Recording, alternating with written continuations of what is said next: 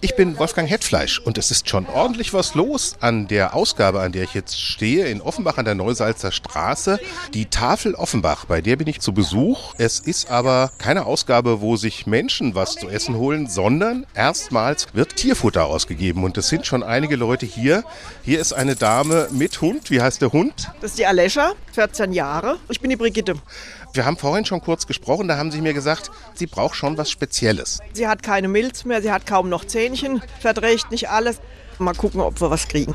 Wie wichtig ist es denn, dass jetzt hier sowas eingerichtet worden ist? Sehr wichtig. Ich habe jetzt bei ihr eine Zahn-OP gehabt mit 1600 Euro. Lieber esse ich Brot, aber mein Hund muss anständig was haben. Dann wünsche ich mal, dass Sie das Richtige finden und gehe mal ein bisschen rüber. Da ist die Christine Spar, die Leiterin der Tafel in Offenbach. Frau Spar, Sie merken schon, da sind die Wünsche schon sehr speziell. Da müssen wir halt improvisieren und schauen, weil es ist wirklich so, die geben ihr letztes Geld, damit das Tierchen was hat, weil das ist der letzte Wegbegleiter, den teilweise die Menschen haben. Wir stehen vor der Ausgabe. Es ist ein offenes Fenster. Man kann drin schon sehen, da sind ganze Paletten von Dosen. Sind das jetzt alles Spenden? Also das war die Großspende von 3000 Euro. Damit haben wir den Grund eingekauft. Wir hatten heute noch zwei, drei, die uns was gebracht haben. Jetzt haben wir jemand, der gerade Katzenstreu bekommen hat. Verraten Sie mir Ihren Namen. Eva. Wie knapp ist es denn bei Ihnen? Der Monat ist empty. Null.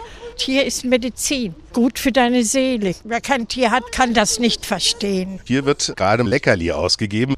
Frau Spar, wir haben kurz telefoniert und da haben Sie mir geschildert, da gibt es Leute, die stänkern dagegen im Internet. Was sagen die und warum? Da kamen Äußerungen von, ach, die Tafel muss es ja gut gehen, dass er jetzt die Tiere mit versorgt.